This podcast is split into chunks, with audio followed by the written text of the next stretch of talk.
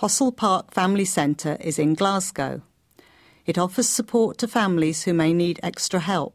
The family centre up at Possil Park is really quite a lovely building. We've been fortunate enough to have such a big building. We've got a, a playroom and a family session room. We've got lots of other wee offices and parent rooms and things that we can use for different activities. Again, we've got the maths classes and the English, we've got science classes, we've got the computer bus that comes on a Wednesday morning. We do cookery classes, book-in cookings. I think there's 35 families use the centre at any one week. Quite a lot of that's like a book-in session on a Monday. That's for families that are unfortunate to have like a regular play session. We've got a family session, which means that you come with the children and you stay for the two hours period and play with your children, along with a worker for support in the room. The playroom is where you go in and you leave the children for your two hours and either go to your class or just go and do whatever basically you've got to do and come back within your two hours. But we've lost quite a lot at the centre as well.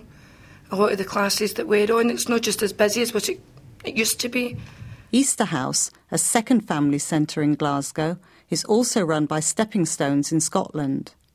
However, unlike Possil Park, they are having trouble with their premises. Well, their family centre's okay, but our family centre's a bit funny bits and it's not in very good condition and it's basically needing all done up. We were actually needing better and bigger premises because the premises we're in were actually, we had to fight with our local councillor to get because we had a, a building before that that was great. You know, it was better rooms, bigger rooms, it was warmer, it was whatever. But now we're in this building that it's no ideal for the kids or the mothers. We're restricting on heating the next. We can't even afford to pay the heating bill because the heating bill's quite high. So we're all kind of sitting in the mothers' The, the children's room's fine. We make sure that's warm, but our room's always quite cold. and We're always having to sit with our jackets and on because the money's not there to pay for the heating.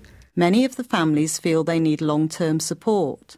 This is offered by the project. Well, I've been going for 10 years and I've seen people come and go for the last 10 years. But I've seen people leave and they're going to further education. They've got bags of confidence because they had no confidence when they came to start with, and I feel that about myself as well.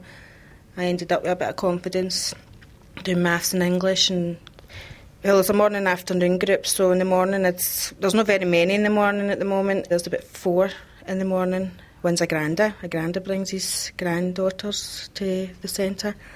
In the afternoon, there's about seven of us and uh, it varies. Some have got two kids, some have got just the one. So there's about 10 maybe.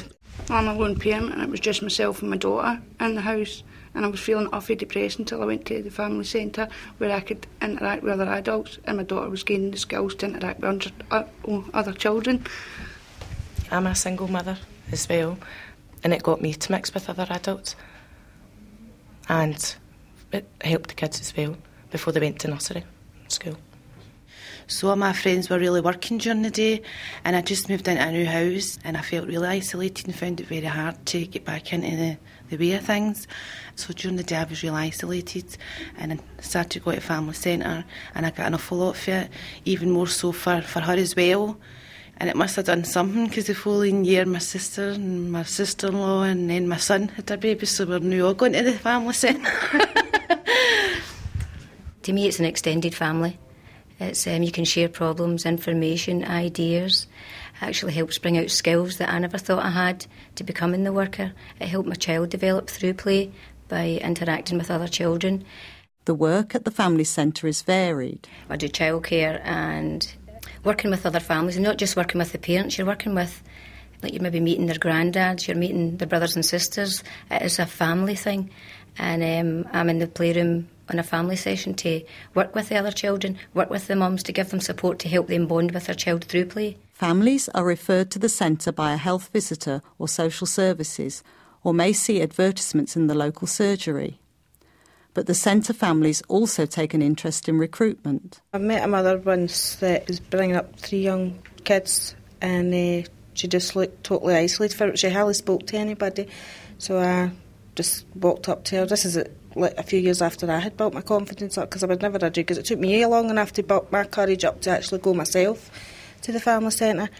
But I just approached her, and uh, in fact, I actually told the coordinator of the place that there was a mother that was out there that needed help and whatever. She looked as if she needed help, and uh, she gave me a leaflet to give her, and I gave her the leaflet, and then I just left it there. I, I explained what it was about and right enough, and what she would get out of it and whatever. She came for a wee while, and then she fell away again. It, it, depends on the person at the time. Some people can come and then they never look back, and then other people's come and you see them for a couple of weeks and then they just disappear, and you never ever know what happens to them and all that kind of thing.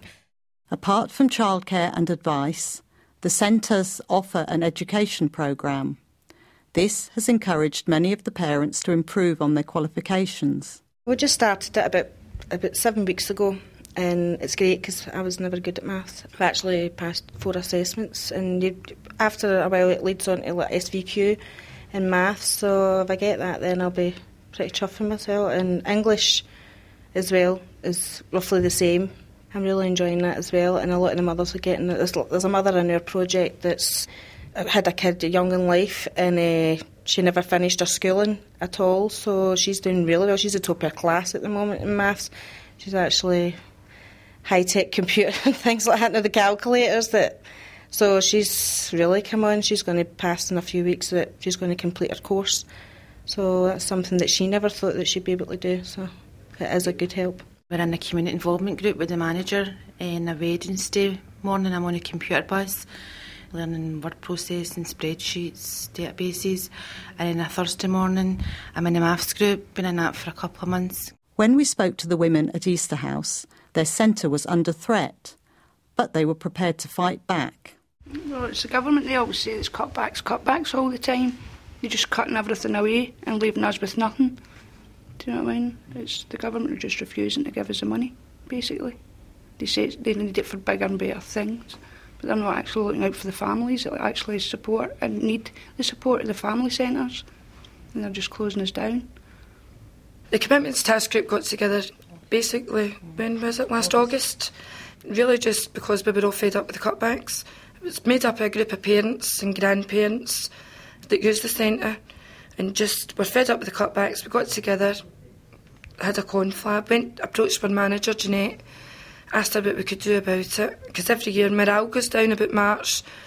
The members of the staff are offered their redundancy notices, so morale goes down a bit cutbacks, they, they don't start planning new schedules for fear they don't get the money to keep the centre running the way it is.